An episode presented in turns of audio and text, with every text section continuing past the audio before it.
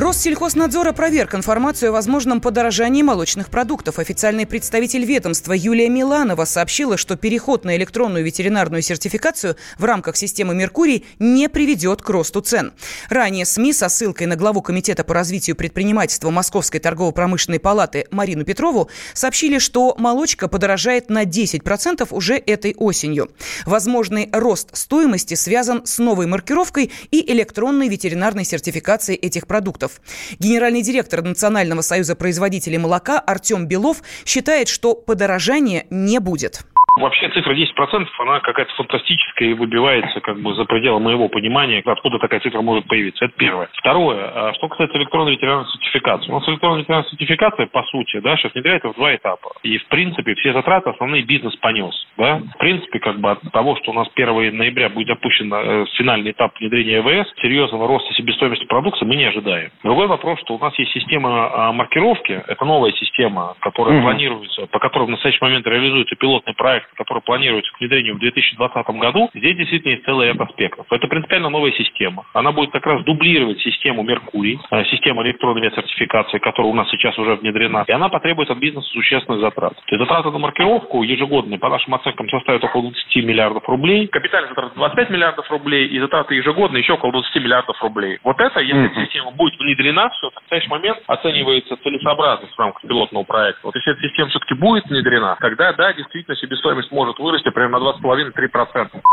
Заместитель исполнительного директора Ассоциации компаний розничной торговли Владимир Ионкин подчеркнул, что торговые сети давно готовы к нововведениям. Все сети отталкиваются от закупочной цены. Поэтому, естественно, если э, будет производитель предложит более высокую цену, то она подорожает.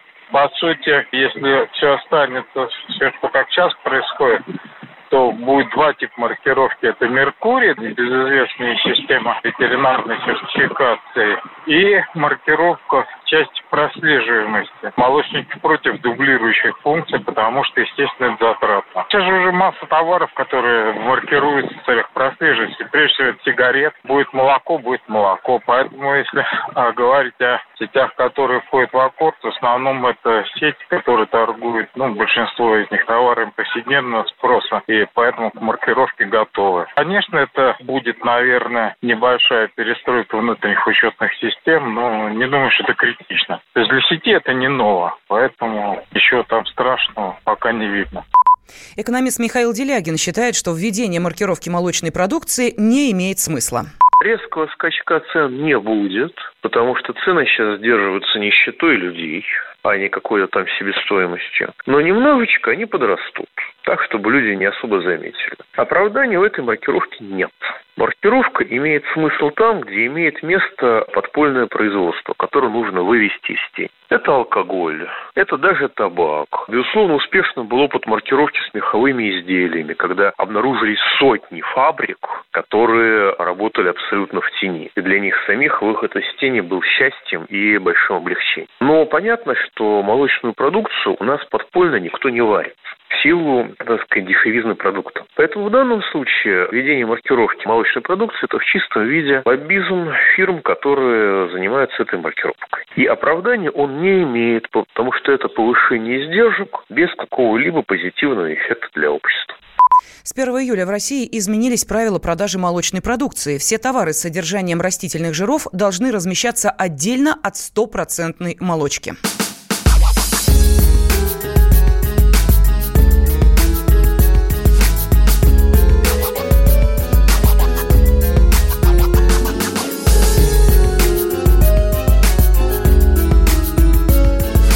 Осенний марафон.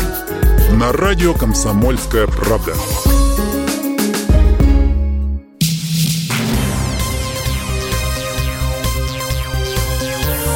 Темы дня студии Елена Афонина. В Россию возвращается бабье лето. Теплее всего в Центральном федеральном округе, в Воронежской, Белгородской и Липецкой областях. Днем там термометры будут показывать до плюс 22 градусов. Метеорологи сообщают, что в среднем температура превысит норму на 4 градуса. Погода в начале октября больше будет соответствовать сентябрьским показателям. Однако научный руководитель гидромедцентра Роман Вильфонд отметил, что теплый ветер будет сопровождаться пасмурным небом. В течение этой недели ожидается изменчивая погода, но в первой половине недели до четверга включительно тепло. Тепло настолько, что температура будет превышать норму примерно на 5 градусов. И температурный фон будет ближаться к 17-18 градусов. На юге Московской области даже до 20. Но раз циклон, раз низкое давление, значит облачно, хмуровато и дождливо. Если встать под навес и закрыть глаза, чтобы не смотреть на это хмурое небо, то дуновение теплого ветра да, можно ассоциировать с бабьим летом, но не более. Начиная с пятницы температура начнет понижаться, давление подрастать, осадки станут менее интенсивными, и вот в воскресенье вообще осадка уже не ожидаем, но постепенное понижение. Если в пятницу еще 15-10, то уже в субботу и днем и ночью от 5 до 10. А в воскресенье уже температура будет приближаться к нулевой отметке, осадков не ожидается, и днем температура не превысит 10-градусной отметки. Пока юг и центральная часть России наслаждаются теплом, жители Сибири выкладывают в соцсети фотографии первого снега. Он прошел в Новосибирской, Кемеровской и Томской областях. По данным синоптиков, снегопад в конце сентября – норма для этих регионов. Российская армия получила современные танки Т-90М. Об этом заявил главнокомандующий сухопутными войсками генерал Олег Солюков. Модификация разработана в рамках опытно-конструкторской работы «Прорыв-3». Ключевое отличие новой машины – изменение башенны, э, башенного модуля с многослойным бронированием. Военный эксперт Василий Дандыкин считает, что Т-90М станут одним из флагманов российской армии. У нас сейчас основной э, танк сухопутных войск и армии является Т-72Б3.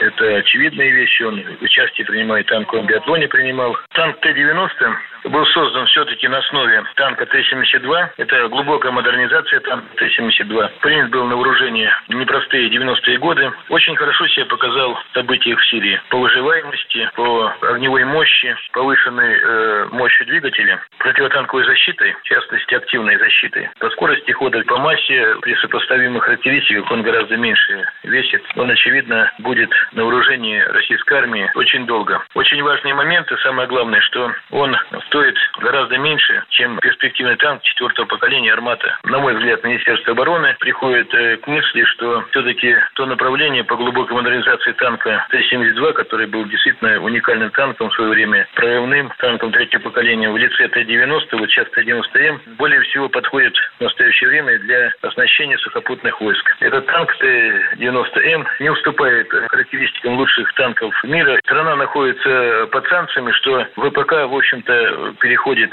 э, согласно указаниям и президента, на конверсию цена-качество. Э, в ближайшей перспективе, наверное, так будет. Также продолжатся закупки, уже зарекомендовавшие себя в боевых действиях модификации танка Т-72. Кроме того, в этом году российские сухопутные войска получат больше 2500 новых основных образцов вооружения, военной и специальной техники. В России появятся электронные водительские удостоверения. Как рассказал в интервью агентству ТАСС глава госавтоинспекции Михаил Черников, сейчас прорабатывается инициатива их внедрения.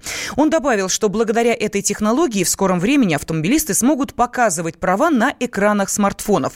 При этом Черников не уточнил, когда именно нововведение вступит в силу. Автоэксперт Игорь Маржарета отмечает, что э, подобная практика будет работать только при устойчивом соединении с интернетом. Мы тут в мировом тренде. Сейчас все страны потихоньку рассматривают возможность перехода на электронный документооборот.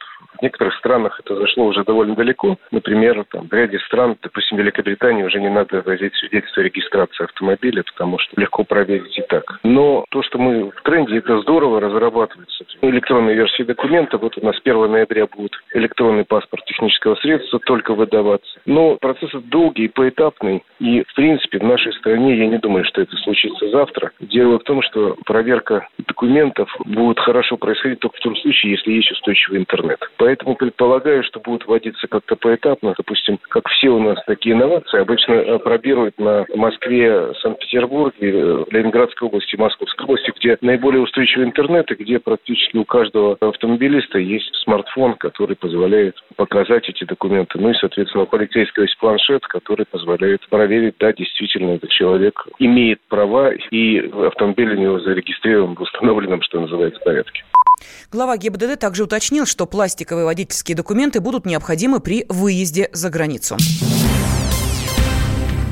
Россияне определили субъективный порог бедности. По данным опроса Левада-центра, большинство считают бедными семьи, где на одного человека приходится 12,5 тысяч рублей. Этот показатель выше установленного в стране прожиточного минимума, который сейчас составляет чуть больше 11 тысяч.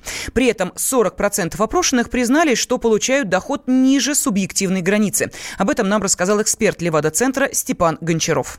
Мы спрашивали несколько вопросов, были так сформулированы. Как вы считаете, какой доход на человека необходим, чтобы ваша семья жила нормально, бедно, богато? И какой необходим прожиточный минимум на одного человека? Исходя из таких оценок респондентов, мы понимаем, насколько меняются вот эти вот границы нормальной жизни, бедной жизни, границы прожиточного минимума. По нашим данным получается так, что разница между доходом человека и нормальным уровнем жизни с нулевых годов и даже там с 90-х, мы видим, как снижалась разница между тем, как человек считает, что он должен жить нормально, и тем, как он живет сейчас. Затем резко граница пошла вверх, потом опять опустилась. Мы фиксируем, что этот тренд, он будет как бы продолжаться, но уже намного медленнее. То есть эта граница будет намного медленнее приближаться к реальным доходам. И в то же время мы видим, как с 2016 года постепенно растет разница между тем, сколько человек получает, и сколько человек считает необходимым для прожиточного минимума. О чем это говорит? Тот э, уровень жизни, который человек считает нормальным, он включает в себя поездки, приобретение каких-то дорогостоящих товаров с ростом какого-то привыкания к новой экономической реальности. Человек вот эти границы, он немножко спускает снижается потихоньку. Есть еще товары такие необходимые для повседневного существования.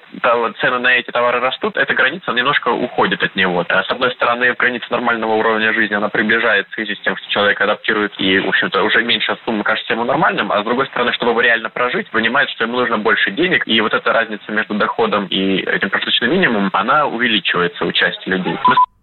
Рост доли граждан, заявивших о доходе ниже порога бедности, может быть связан с ухудшением самоощущения респондентов, отмечает Гончаров.